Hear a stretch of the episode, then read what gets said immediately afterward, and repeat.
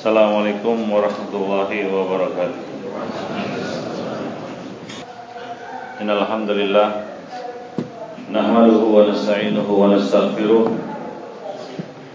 ونعوذ بالله من شرور أنفسنا وسيئات أعمالنا من يهده الله فلا مضل له ومن يضلل فلا هادي له أشهد أن لا إله إلا الله وحده لا شريك له وأشهد أن محمدا عبده ورسوله. يا أيها الذين آمنوا اتقوا الله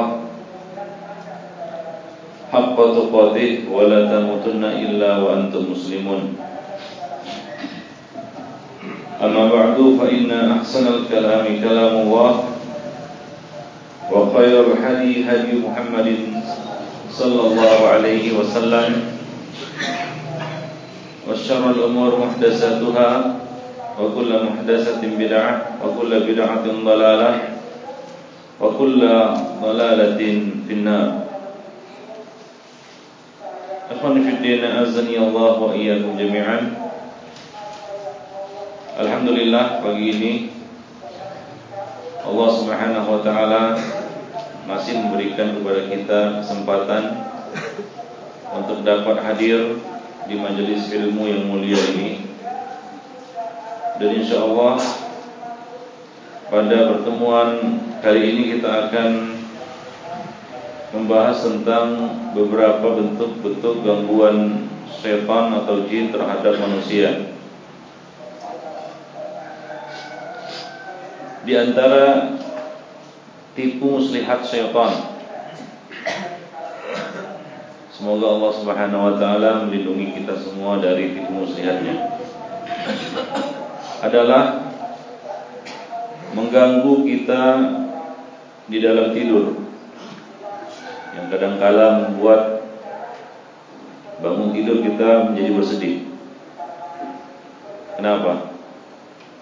Karena syaitan memperlihatkan mimpi-mimpi yang menyeramkan ya kepada manusia di waktu tidur pernah melihat mimpi yang menyeramkan?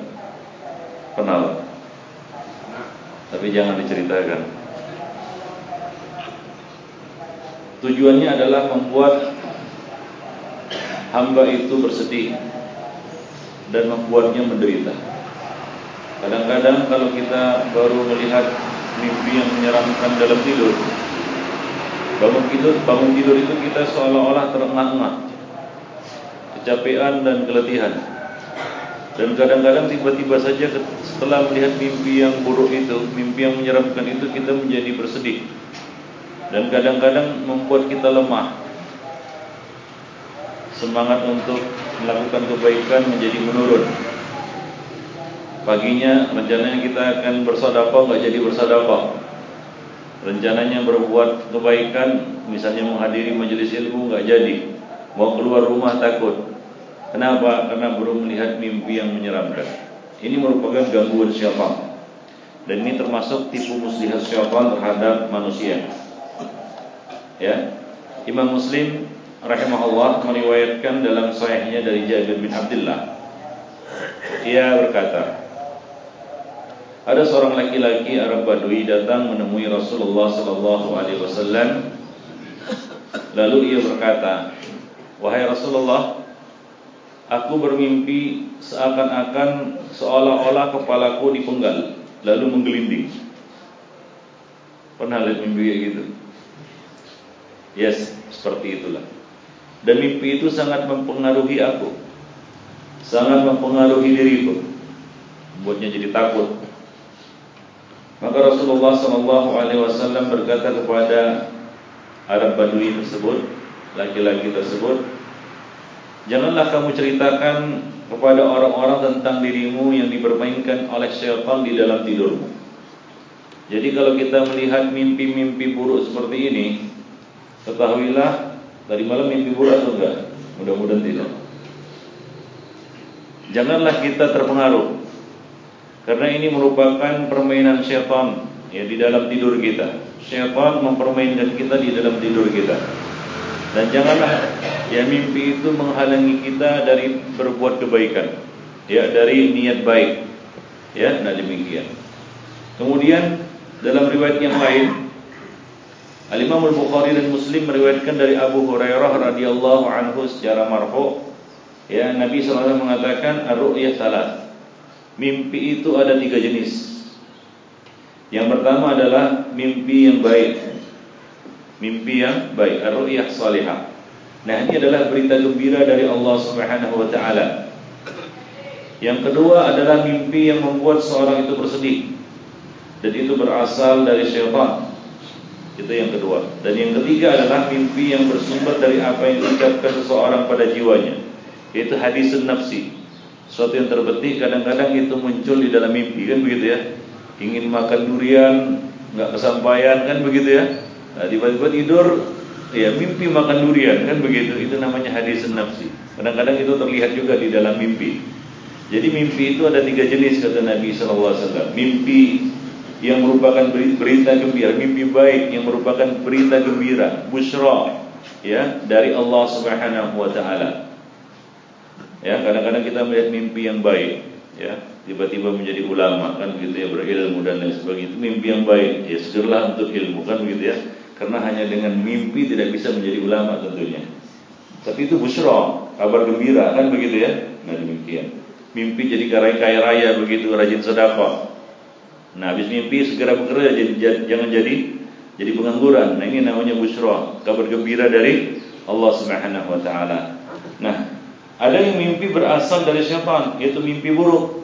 Nah, ini berasal dari syaitan al-hulum. Al-hulum ini dari syaitan. Ya, mimpi-mimpi buruk yang kita lihat di dalam tidur kita, nah itu bersumber dari syaitan. Dan yang ketiga adalah hadis nafsi.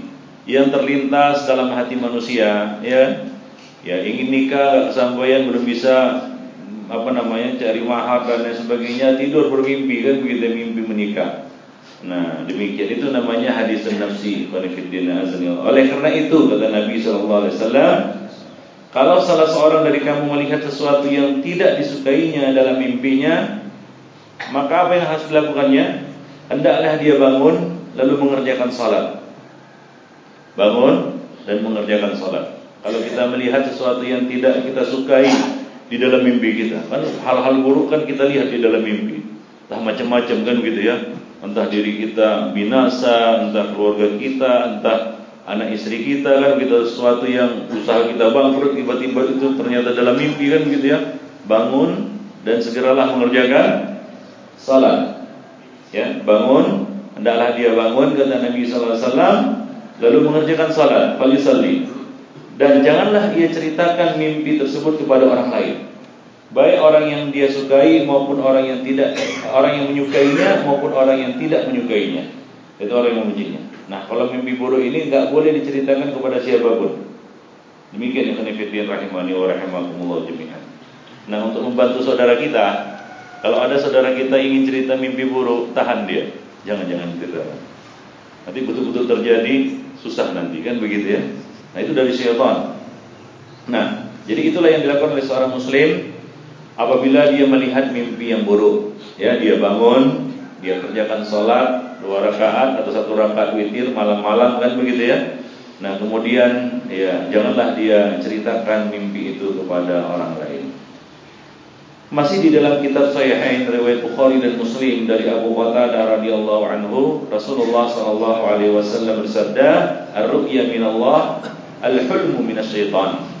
Mimpi baik itu berasal dari Allah, sedangkan al-hulm yaitu mimpi buruk itu berasal dari syaitan.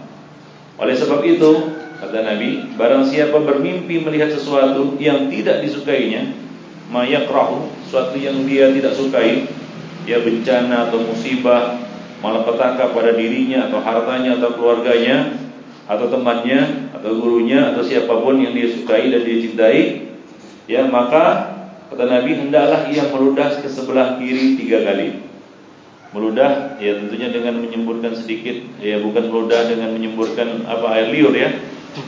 Begitu melepeh eh, istilahnya istilahnya ya. Kemudian bagaimana? Setelah itu dia berlindung dari syaitan mengucapkan ta'awuz. Yasta'iz eh, billahi minasyaitan dia bertawuz berlindung diri ya kepada Allah Subhanahu wa taala dari syaitan dengan mengucapkan isti'adzah apa namanya? A'udzubillahi minasyaitonir rajim nah kemudian ya janganlah dia ceritakan kepada orang lain sesungguhnya hal itu tidak akan memudaratkannya tidak akan membahayakannya ya itu mimpi itu tidak akan membahayakan dan memudaratkan dirinya ya rahimani wa rahimani jadi di sini Rasulullah sallallahu alaihi wasallam memberikan kepada kita tuntunan ya apabila kita melihat mimpi yang buruk di dalam tidur kita. Yang pertama hendaklah kita melepeh tiga kali ke kiri. Kemudian kita beristiazah mengucapkan ta'awuz. Yang ketiga kita bangun mengerjakan salat. Ya, kemudian yang keempat ya keesok keesokan harinya kita tidak ceritakan mimpi itu kepada kepada siapapun. Nah demikian itulah adab-adab yang Nabi Wasallam ya jelaskan di dalam hadis tersebut. Nah demikian. Yang mana seorang Muslim dianjurkan untuk mengikutinya. Nah apabila seorang mukmin atau seorang Muslim melihat mimpi yang baik, ya apabila mimpi kita itu mimpi yang baik, mimpi masuk surga misalnya, pernah mimpi masuk surga, ya. Itu mimpi yang baik kan begitu ya? Eh, atau mimpi jadi orang soleh kan begitu ya? Ya mimpi bertaubat wah ini kita berandalan nakal jahat ataupun kita masih belum bisa meninggalkan sebuah dosa kemudian tiba-tiba dalam mimpi kita lihat ya kita jadi orang soleh maka itu mimpi yang baik namanya nah apabila mimpinya baik hendaklah ia memuji Allah Subhanahu wa taala memuji Allah dengan mengucapkan alhamdulillah Alhamdulillah. Kemudian dia merasa gembira. Ya, merasa gembira, menunjukkan kegembiraan dan menceritakannya kepada orang yang menyukainya. Ya, menceritakan mimpi itu kepada orang yang menyukai dirinya dan tidak menceritakannya kepada orang yang membencinya. Ya, tidak menceritakannya kepada orang yang membencinya. Karena kalau mimpi baik itu kita ceritakan kepada orang yang membenci kita, maka dia akan apa namanya? muncul hasad kan begitu ya Nah mungkin akan muncul uh, pandangan mata yang jahat darinya Ain kan begitu ya Maka untuk menghindari itu Jangan ceritakan mimpi yang baik ini kepada orang yang benci diri kita yang Nah demikian ya Jadi jika mimpinya atau mimpi tersebut ya, Tidak disukai Sebagaimana kita sebutkan tadi Hendaklah dia berlindung kepada Allah dari keburukannya Ya kemudian ya dan dari kejahatan syaitan kemudian dia meludah ke sebelah kiri tiga kali dan tidak menceritakan ya, mimpi itu kepada siapapun kemudian dia merubah posisi ya, tidurnya, posisi berbaringnya serta bangkit mengerjakan salat.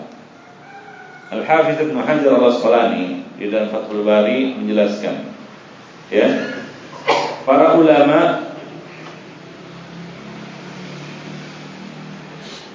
menyebutkan hikmah yang terkandung dalam adab tersebut. Ya, para ulama menjelaskan hikmah-hikmah yang terkandung dalam adab-adab yang kita sebutkan tadi ketika melihat mimpi yang buruk. Mereka mengatakan memohon perlindungan kepada Allah Subhanahu wa taala dari keburukan mimpi tersebut itu sudah jelas ya. Karena itu memang kita harus berlindung darinya. Dan disyariatkannya pada setiap perkara yang tidak disukai, yaitu kita berlindung diri kepada Allah Subhanahu wa taala, bukan hanya ya melihat mimpi yang buruk ya, melihat hal-hal yang buruk sekalipun Walaupun itu bukan mimpi, kita berlindung diri kepada Allah Subhanahu wa taala, ya. Nah, demikian, itu sudah jelas. Kita berlindung diri kepada Allah dari mimpi yang buruk tersebut. Nah, adapun memohon perlindungan ya kepada dari dari gangguan setan, maka ini berdasarkan apa yang tercantum dalam beberapa jalur sanad hadis ya bahwasanya itu adalah dari setan, setan yang menghembuskan dan yang mengganggu kita di dalam tidur kita. Ya masuk ke dalam diri manusia sebagaimana mengalirnya ia dalam aliran darah manusia mengganggu manusia itu. Nah ini sudah jelas. Ya uh, itu berdasarkan beberapa jalur ataupun uh, kita katakan matan-matan hadis yang lainnya. Nah sebabnya adalah karena ia memberikan khayalan kepada manusia dengan tujuan membuat manusia itu takut dan bersedih. Ya nah demikian. Jadi syaitan senantiasa menghembuskan was-was. Ya itu dari syaitan was-was. Rasa takut rasa cemas ini semuanya dari dari syaitan keraguan-raguan itu dari dari syaitan nah itu kadang-kadang setan memasukkan keraguan-raguan, was-was, lupa. Itu dari, uh, dari setan juga. Yaitu dari mana? Dari dari tidur seseorang. Nah demikian Ibn Kemudian Ibn Hajar al-Asqalani mengatakan, sedangkan hikmah meludah ke sebelah kiri adalah sebagaimana yang dikemukakan oleh Al-Iyad. Ia mengatakan, diperintahkannya meludah ke sebelah kiri adalah untuk mengusir syaitan yang telah mendatangkan mimpi yang tidak disukai tersebut serta untuk merendahkan dan menghinakan syaitan. Ya, karena kalau dia meludah sebelah kanan itu malaikat, sebelah kiri itu syaitan. Maka untuk mengusir syaitan yang telah membisikkan mimpi itu atau memasukkan mimpi itu ke dalam dirinya, dia meludah ke sebelah kiri tiga kali. Nah, demikian. Dan hikmah kata beliau diperintahkannya meludah hanya ke sebelah kiri saja adalah dikarenakan ia merupakan tempat kotoran dan sejenisnya. Ya, karena yang kiri-kiri itu kan tangan kiri untuk apa? Untuk cebok kan begitu ya. Jadi yang kiri-kiri itu yang kotor. Nah demikian. Maka ya dia diperintahkan untuk meludah ke sebelah kiri saja dan tidak ke sebelah kanan. Sementara hikmah merubah posisi tidur. Ya, kita diperintahkan juga untuk merubah posisi tidur. Misalnya kita eh, tidur telentang ya kita tidur menghadap sebelah sebelah kanan dan demikian. Merubah posisi tidur. Hikmahnya adalah untuk menimbulkan rasa optimis. Ya yaitu apa? Berubahnya kondisi yang dialami. Ya jadi kita berharap dengan merubah posisi tidur akan berubah juga apa kondisi yang dialami ya dari apa yang kita lihat di dalam mimpi tersebut kalau kita lihat di dalam mimpi itu adalah keburukan dengan merubah posisi tidur kita kita berharap ya kepada Allah Subhanahu wa taala mudah-mudahan berubah juga ya dari hal yang buruk-buruk yang kita lihat dalam mimpi itu berubah menjadi hal-hal yang baik-baik. Nah demikian yang mengikuti. Adapun mengerjakan salat ya adalah karena ia mengandung penghadapan munajat diri kepada Allah Subhanahu wa taala dan berlindung kepadanya. Ya dan berlindung kepada Allah Subhanahu wa taala. Nah demikian yang menifidin ya penjelasan yang disebutkan oleh Al-Hafiz Ibn Hajar Al-Asqalani di dalam kitab Fathul Bari berkaitan dengan uh, beberapa hikmah yang diperintahkannya adab-adab yang kita sebutkan tadi. Nah demikian yang menifidin rahimani wa rahimakumullah jami'an. Ibrahim An-Nakhai mengatakan Jika salah seorang dari kamu bermimpi sesuatu yang tidak disukainya Maka ketika ia terjaga hendaklah ia mengucapkan Aku berlindung dengan sesuatu yang dijadikan wasilah untuk berlindung oleh para malaikat Allah dan para rasulnya dari keburukan mimpiku ini agar aku tidak ditimpa dengan hal-hal yang tidak aku sukai pada agama dan duniaku. Nah itu yang diucapkan oleh uh, Ibrahim An-Nakhai apabila dia melihat mimpi-mimpi yang buruk Ibn Ya, apabila dia melihat mimpi-mimpi yang yang buruk. Nah demikian. Jadi ini merupakan gangguan syaitan terhadap manusia di dalam tidur. Ya gangguan syaitan terhadap manusia di dalam tidur yaitu dia memberikan kepada kita mimpi-mimpi yang buruk untuk menghadirkan rasa takut di dalam hati kita. Untuk menghadirkan rasa kecut. Ya jadilah kita manusia yang lemah. Ya manusia yang ragu-ragu kan begitu ya. Berapa banyak orang yang setelah mimpi melihat mimpi buruk ini menjadi orang yang ragu-ragu atau menjadi orang yang pelupa atau menjadi orang yang linglung. Ya bangun tidur linglung. Kenapa? Karena baru melihat mimpi yang dahsyat, menakutkan, menyeramkan. Ya, atau dia menjadi ragu-ragu di dalam melaksanakan ketaatan dan kebaikan. Ya, padahal esok hari paginya dia ingin beramal soleh itu. Ya, berapa banyak kita lihat orang yang habis melihat mimpi buruk ini, pagi-paginya dia enggak buka tokonya, enggak dagang, enggak mencari nafkah. Kenapa? Karena baru melihat mimpi yang buruk. Nah, janganlah ini ini menghalangi dia dari Eh, kita katakan kewajiban-kewajibannya dan aktivitas-aktivitasnya. Demikian yang manifidin. A'azani Allah wa. Nah, syaitan juga mengganggu manusia melalui kuapan. Kuap tahu ya, menguap. Ya. Nah, karena syaitan akan menertawai orang yang menguap. Nah, ini juga adab. Kalau kita menguap, itu ditahan dengan tangan kita. Ya, dan janganlah kita mengeluarkan suara. Karena syaitan akan tertawa di dalam perut kita. Apalagi di dalam di dalam salat yang ma'azani Allah wa jami'an. Apa gangguan setan yang yang ditimbulkannya, yang ditimbulkan oleh setan melalui kuapan ini yaitu Ya, menguap ini akan menimbulkan kemalasan. Ya, orang yang menguap itu ujung-ujungnya kan ngantuk. Ya kan? Kalau udah ngantuk apa? Tidur. Nah, kalau sudah banyak tidur kan artinya kurang ibadah kan begitu ya? Ya jelas. Ya, banyak kebaikan-kebaikan yang akan ya, kita katakan terhalang atau tertunda atau tidak jadi dilakukan gara-gara gara-gara banyak tidur. Oleh karena itu, seorang muslim itu harus mengagendakan tidurnya dengan sebaik-baiknya. Janganlah waktu tidurnya lebih banyak daripada waktu terjaganya ikhwan fillah. Azani Allah wa iyyakum jami'an. Maka dia harus memanage ya waktu tidurnya. Nah, menguap ini adalah pintu menuju tidur. Ya. Menguap itu pintu menuju tidur. Oleh karena itu syaitan suka ya apabila uh, hamba itu menguap. Ya, di dalam uh, kita katakan riwayat disebutkan bahwa syaitan itu akan tertawa melihat ya seorang hamba yang menguap, menguap atau seorang manusia yang menguap.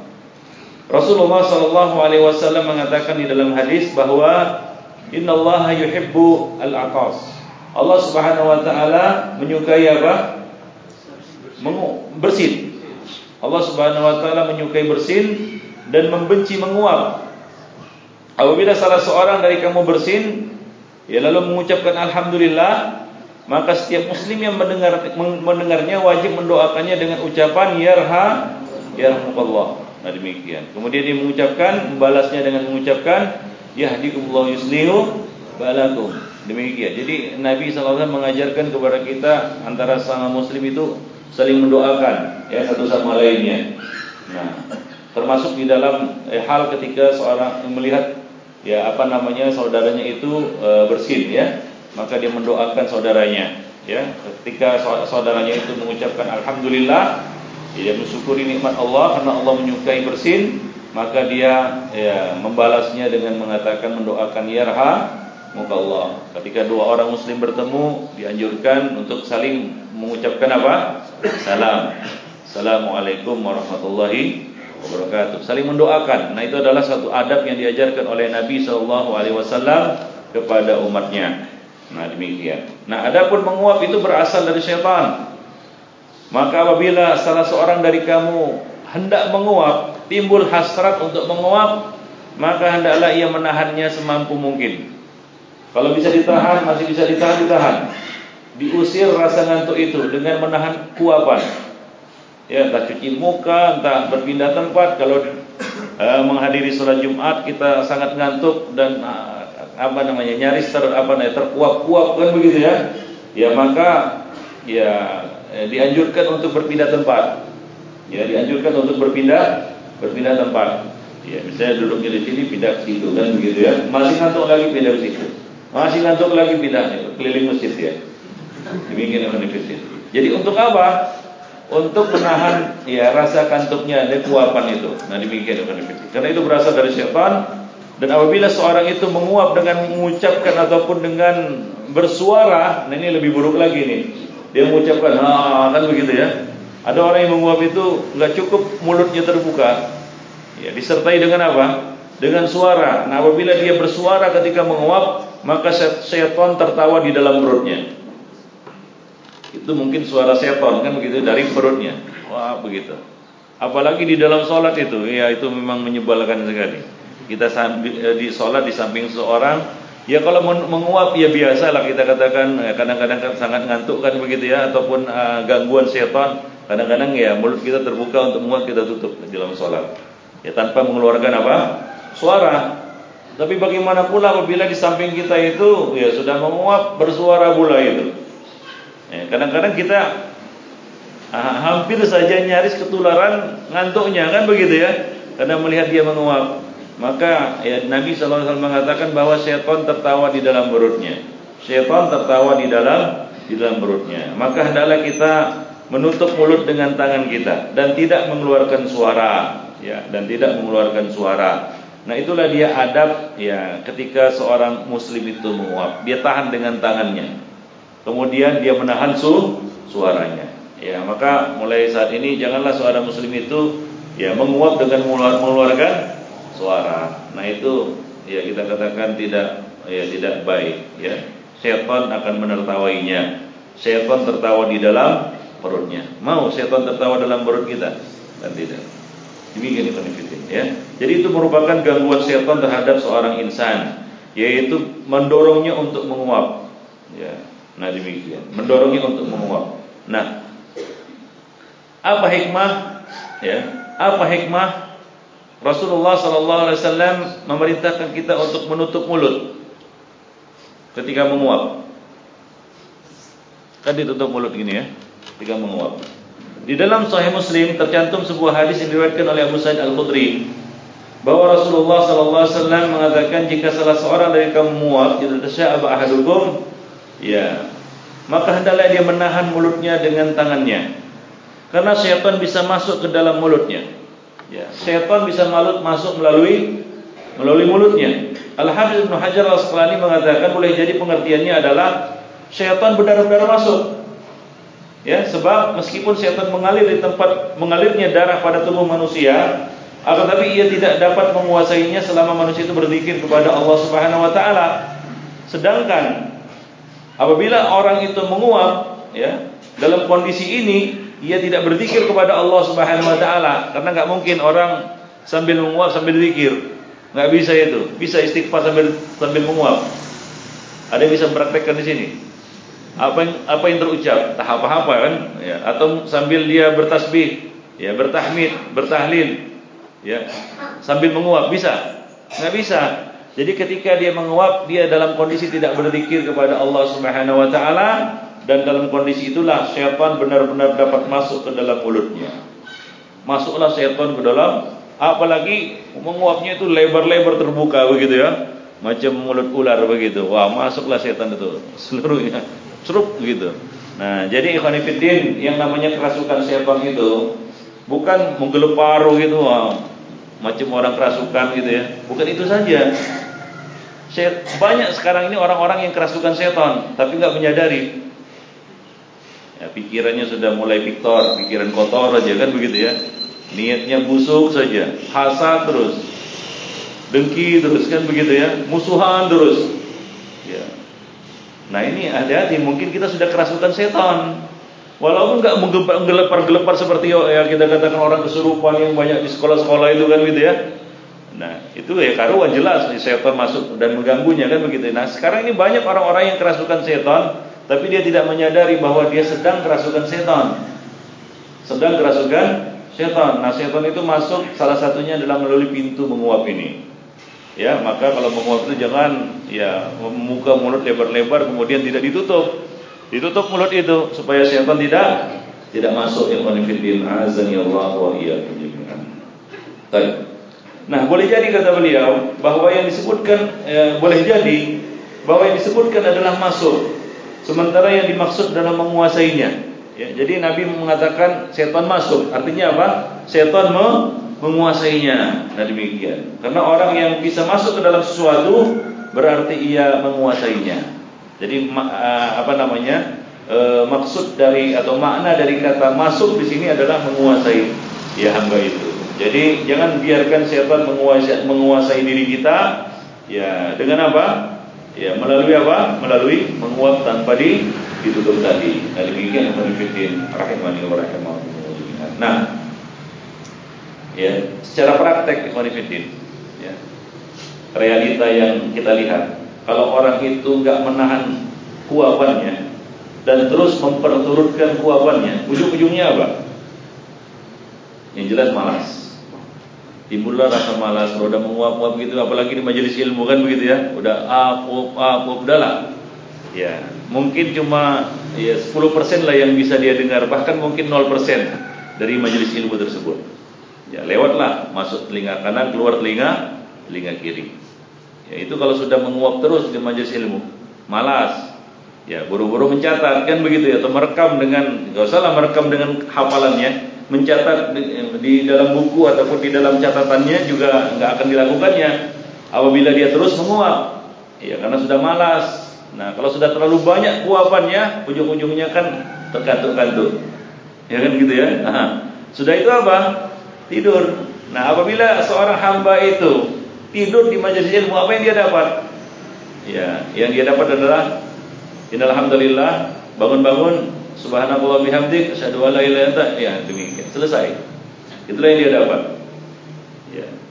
Pangkal sama ujung saja. Tengah-tengah ya dia enggak mendapatkan sama sekali manifidin rahimani wa rahimakumullah. Nah ini adalah gangguan gangguan setan nah ketika kita sedang mencari nafkah kan begitu ya?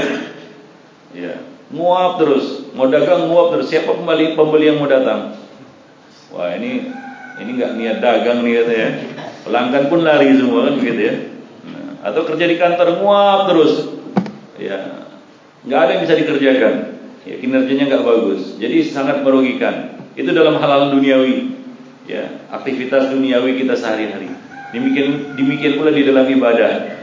Nah kalau seorang hamba itu sholat sambil menguap ya sholat sambil ngantuk apa yang apa jadinya?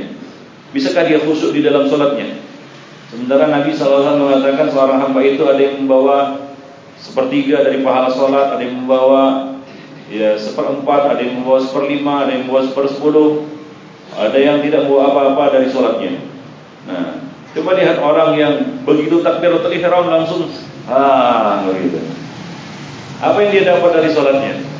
Tidak dapat apa-apa yang dia tidak akan mendapatkan kekhusyukan di dalam sholatnya demikian. Oleh karena itu sungguh-sungguhlah kita mengusir ataupun menahan ataupun apa kita katakan uh, mengusir ya rasa ngantuk ini ataupun uh, hasrat untuk menguap ini di dalam ya apa namanya di dalam aktivitas ibadah-ibadah kita. Nah demikian yang menifidin rahimani wa rahimakumullah jami'an ya. Baik. Nah kemudian yang menifidin rahimani wa rahimakumullah di antara gangguan setan terhadap manusia adalah lupa. Membuat manusia itu jadi pelupa. Karena lupa itu adalah pengantar menuju pikun. Hati-hati kalau sudah pelupa ujung-ujungnya pikun nanti. Dan pikun itu Nabi berlindung dari penyakit pikun ini karena pikun itu nggak ada obatnya. Maka maka apalagi masih muda janganlah jadi pelupa Ya kalau sudah tua ya mungkin agak wajar lah, agak wajar sebenarnya bukan alasan. Oh saya sudah tua pelupa enggak, bukan alasan sebenarnya. Ya para sahabat itu tua, para ulama tua enggak ada yang melupa. Jadi usia sebenarnya bukan faktor atau bukan bukanlah hal yang tepat atau alasan yang tepat untuk apa perkara yang tepat untuk dijadikan alasan. Wah saya udah udah, udah tua, udah wajarlah pelupa. Tidak itu pang apa namanya gerbang menuju kepikunan. Dan Nabi SAW berlindung diri dari apa? Kepikunan. Memang ya namanya otak makin lama makin berkurang. Ya, baik. Nah di sini kita harus cermati bahwa lupa itu berasal dari dari syaitan dan termasuk salah satu gangguan syaitan. Ya, Dokter Alaskar mengatakan, ya, contohnya adalah apa yang diperbuat oleh syaitan kepada Adam, Nabi Adam alaihissalam. Tidak henti-hentinya syaitan menghasutnya hingga membuat ya, Nabi Adam itu lupa akan perintah Allah Subhanahu wa taala kepadanya. Allah Subhanahu wa taala berfirman di dalam kitabnya di dalam surat Thaha ayat 115. Ya walaqad ahidna ila adama wa walaqad ahidna ila adama min qabl fanasiya wa lam najid lahu azma. Allah Subhanahu wa taala mengatakan dan sesungguhnya telah kami perintahkan kepada Adam dahulu Lalu ia lupa akan perintah itu Yaitu untuk tidak mendekati pohon. Dan tidak kami dapati padanya kemampuan yang kuat. Nah demikian. Lupa. Ini adalah penyakit yang berasal dari syaitan. Ya. Kemudian juga teman Nabi Musa. Ya, Sahibu Musa Yang berkata kepada beliau ya, Dalam firman Allah subhanahu wa ta'ala Surat Al-Kahfi ayat 63 Allah Subhanahu wa taala mengatakan laqad arait laqad araita id awaina ila safra fa in fa inni nasitul hud wa ma ansanihu illa syaitan an azkura wattakhadha sabilahu fil bahri ajaba. Sesungguhnya aku lupa menceritakan tentang ikan itu dan tidak ada yang membuatku lupa untuk menceritakannya kecuali syaitan. Wa ma ansanihi illa wa ansanihu illa syaitan. Dan tidak ada yang membuat aku lupa untuk menceritakannya yang melainkan syaitan. Nah demikian. Qanifitir rahimani wa rahimakumullah jami'an ya. Nah dan Allah Subhanahu wa taala melarang eh, apa namanya melarang rasulnya ya ataupun eh, apa namanya eh, Rasul Allah Subhanahu wa taala ya telah memerintahkan kita agar kita uh, tidak menjadi apa namanya seorang hamba yang yang pelupa ya yang pelupa nah jadi lupa itu adalah satu gangguan dari syaitan qanifitina azani Allah wa iyyakum jami'an ya lupa itu adalah salah satu gangguan dari syaitan nah apa yang membuat seorang itu menjadi seorang yang pelupa apa sebabnya sebabnya adalah ia kurang ataupun lalai di dalam berzikir kepada Allah Subhanahu wa taala. Ya. Lalai di dalam berzikir membuat seorang itu pelupa. Ya. Lalai di dalam ber berzikir membuat seorang itu pelupa. Allah Subhanahu wa taala ya uh, mengatakan di dalam kitabnya dalam surah Al-Kahfi ayat 34, "Wadhkur rabbaka idza nasit." Dan ingatlah ya Rabb kamu apabila kamu kamu lupa. Dan ingatlah Rob kamu apabila kamu lupa. Jadi ya, untuk mengobati penyakit lupa, maka banyak-banyaklah berzikir kita kepada Allah Subhanahu wa taala, istighfar, ya, mengucapkan alhamdulillah, ya, atau mengucapkan la ilaha illallah itu adalah afdalul zikri, afdalul doa, alhamdulillah, ya. Dan istighfar itu dapat menghapus kesalahan dan dan dosa dapat menurunkan rezeki. Jadi banyak-banyaklah kita berzikir kepada Allah Subhanahu wa taala agar kita sembuh dari penyakit penyakit lupa. Dan termasuk zikir yang bisa mengobati kita dari penyakit lupa adalah tilawatul Quran. Membaca Al-Quran. Ya, membaca Al-Quran itu adalah salah satu obat penyakit lupa. Jadi untuk uh, kita katakan supaya kita selamat dari penyakit kepikunan, maka coba lihat Ya, saya pernah mendapati seorang ya apa namanya uh, orang tua yang sudah tua tapi ingatannya luar biasa. Amalannya apa? Ternyata dia rutin membaca Al-Qur'an setiap hari, enggak banyak-banyak. Cuma satu lembar saja. Satu lembar itu, ini satu lembar. Satu setiap hari. Satu lembar ini. Nah, setiap hari tapi karena Nabi SAW mengatakan ahabul amali ilallahi adwamu hawa'i Wa in amal yang paling disukai oleh Allah Subhanahu wa taala adalah yang dawam terus-menerus walaupun sedikit. Jadi enggak perlu uh, kita katakan terlalu semangat, gairah ya, baca Quran satu hari satu juz, tapi cuma ber, bertahan satu bulan. Cuma bertahan satu bulan. Selebihnya dia tinggalkan Al-Qur'an. Nah, ini tidak bermanfaat. Ya, atau cuma baca Quran, khatam Quran cuma pada bulan Al-Qur'an, pada bulan Ramadan. Di luar Ramadan dia lupa Al-Quran. Nah, amal yang terbaik adalah amal yang terus menerus walaupun sedikit. Jadi walaupun kita katakan ya, wah enggak mampu Ustaz. Cuma separuh halaman ini, separuh halaman. Yang penting baca Quran terus rutin setiap setiap hari kita dibikin. Dibikin juga dikit-dikit pagi dan petang. Ya, kalau kita beli buku zikir dan doa itu kan banyak zikir pagi dan petang itu ada berapa doa kan begitu ya? Iya, Ustaz, waduh berat kali mengamalkan semuanya satu saja boleh? Boleh. Enggak perlu semuanya dibaca, satu saja. Tapi rutin. Walaupun satu, tapi rutin terus-menerus. Nah, itu lebih bermanfaat daripada kita baca satu, apa namanya? 10 doa, 5 15, 20, tapi cuma bertahan ataupun sekali-sekali saja kita amalkan. Lebih banyak kita kita abaikan ataupun kita tinggalkan. Nah, ini kurang bermanfaat, kurang ber bermanfaat kepada fitina azan ya Allah jami'an. Ya, jadi obat lupa itu adalah zikrullah, berzikir banyak-banyak berzikir kita kepada Allah Subhanahu wa taala. Nah, demikianlah ikhwan fitina azan ya Allah jami'an beberapa bentuk gangguan-gangguan syaitan terhadap manusia. Sebenarnya banyak lagi, tapi kita cukupkan dengan tiga perkara itu. Mudah-mudahan kita bisa mengamalkannya di dalam kehidupan kita sehari-hari. Ya, aku lupa lihat wa astagfirullah li wa lakum muslimin innahu huwal ghafurur rahim. Ada yang tanya? Ada yang tanya? Ya. Bagaimana sebenarnya hakikat kita ketika tidur? Hmm? Bagaimana sebenarnya hakikat kita ketika tidur? Karena anak teman kita tidur itu roh kita dipegang dalam Iya. Yang, yang diganggu oleh setan itu roh kita itu jasa kita yang sedang tidur. Iya. Ketika manusia itu tidur ya, roh itu ter, tercabut dari jasadnya, dipegang oleh Allah Subhanahu wa taala. Tapi Allah Subhanahu wa taala mengembalikannya lagi ke ke jasad ketika kita ketika kita bangun. Maka dari itu ketika bangun dari tidur kita mengucapkan doa kan gitu ya. Ya, apa doanya? Alhamdulillah di ahyana ba'da amaduna wa ilaihi nusyur. Demikian. Coba lihat kita mengucapkan alhamdulillah segala puji bagi Allah yang telah menghidupkan kembali setelah kematian. Ya kematian yang sementara sifatnya. Jadi Allah Subhanahu wa taala memegang roh kita. Yang diganggu itu apa? Ya, yang diganggu itu dua-duanya sebenarnya.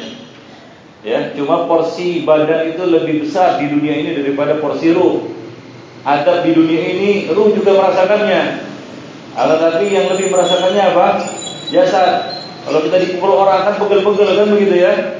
Sakit-sakit, benjol-benjol, bendol-bendol. Ruh merasakan apa tidak? Merasakan juga.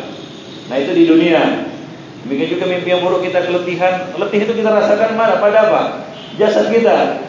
Rasa takut, pucat, itu pada apa? Tubuh kita. Ruh juga merasakannya. Itu di dunia. Di alam barzah kebalikannya. Ruh yang akan merasakan nikmat atau azab. Ya, ruh yang merasakan porsi yang lebih besar. Jasad kasar bagaimana? Turut merasakannya seperti di dunia. Kebalikan dari alam alam dunia. Nah, di akhirat nanti dua-duanya mendapatkan porsi yang sama. Ruh mendapatkan azab dan jasad juga mendapatkan azab dalam porsi yang sama banyaknya. Ya, demikian juga nikmat. Jadi ya kita katakan azab yang sempurna, nikmat yang sempurna itu nanti di akhirat. Ya. Ya, kerasnya siksa itu akan dirasakan oleh seorang insan itu nanti di di akhirat apabila dia masuk neraka jahanam. Dan nikmat yang sempurna juga akan dirasakan nanti di surga apabila dia masuk ke dalam Jannatul Firdaus. Ya, di sini kita dapat nikmat yang yang yang yang merasakan apa? Jasad jasad kasar, ruh juga turut merasakannya, tapi tidak ya kita katakan seperti porsi jasad kasar kita. Paham? Nah demikian yang konfidina azani Allah wa. Wallahu a'lam Jadi kalau kita disiksa di dunia ini, ya memang sakit. Ya, lebih sakit lagi siksa di ya di akhirat. Mengapa? Karena dua-duanya baik jasad kasar maupun ruh ya sama-sama merasakan porsi yang sama. Ya, tidak seperti di dunia. Baik, wallahu a'lam Nah, demikian yang konfidin, ya kita cukupkan dengan satu penanya saja. Ya, mudah-mudahan bermanfaat bagi saya dan bagi para ikhwas sekalian yang benar datangnya dari Allah dan yang salah dari saya dan dari syaitan. Mohon maaf segala segala kekurangan kalau ada kata-kata yang salah dan yang menyinggung perasaan mohon dimaafkan. Aku lupa lihada wa sallallahu alaihi wa lakum muslimin innahu wal ghafurur rahim.